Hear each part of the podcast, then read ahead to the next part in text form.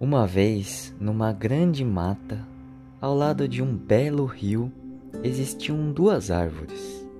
Uma delas era o chapéu de sol e a outra o bambu. E por ali existia uma fauna muito rica e abundante.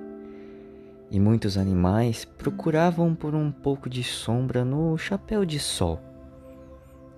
Este, por fim, ficava muito feliz e admirado por tantos animais à sua volta e ser tão querido assim. Já o bambu não conseguia ser feliz, pois guardava inveja da árvore vizinha. Ele dizia: Horas, ele é tão mais bonito, imponente, todos os animais estão à sua volta. Quero ter o que ele tem.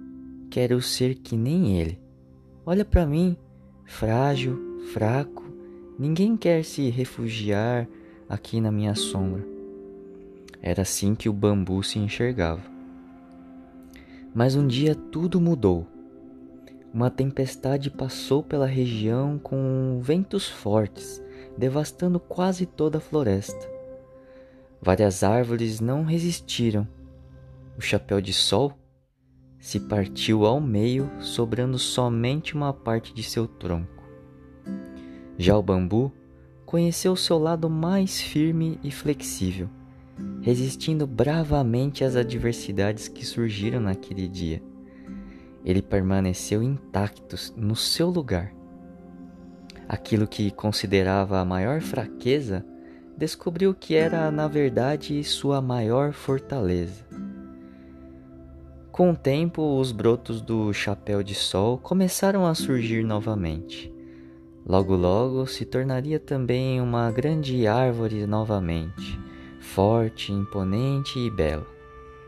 O bambu nunca mais sentiu inveja. Na nossa vida também é assim. É muito comum as pessoas se compararem umas com as outras. Podemos sim dar mais valor aos sucessos, às conquistas e à beleza dos outros. E também podemos ser mais gentis com nós mesmos. Dar mais valor com o que temos e somos no presente momento. Esse vazio sem fim que às vezes você sente, dominado por preocupações, angústias, tristezas, sensação de não estar dando certo, é porque está sendo dominado pelo campo das incertezas. Presos no imaginativo do passado ou do futuro, querendo controlar o incontrolável, aquilo que já foi, aquilo que vai acontecer. É um ciclo sem fim, pois tudo aquilo que focamos persiste. Ter um sonho, um objetivo, querer ter algo ou ser alguém é incrível. Mas quando isso gera sentimentos e emoções adversas, podemos nos dar um tempo, parar uns minutos, olhar para dentro de nós e nos perguntar: como estou me enxergando e me definindo hoje? Qual habilidade que eu tenho que me diferencia desse mundo? Conforme a qualidade da sua resposta e dos seus pensamentos, é o que está determinando exatamente como você é.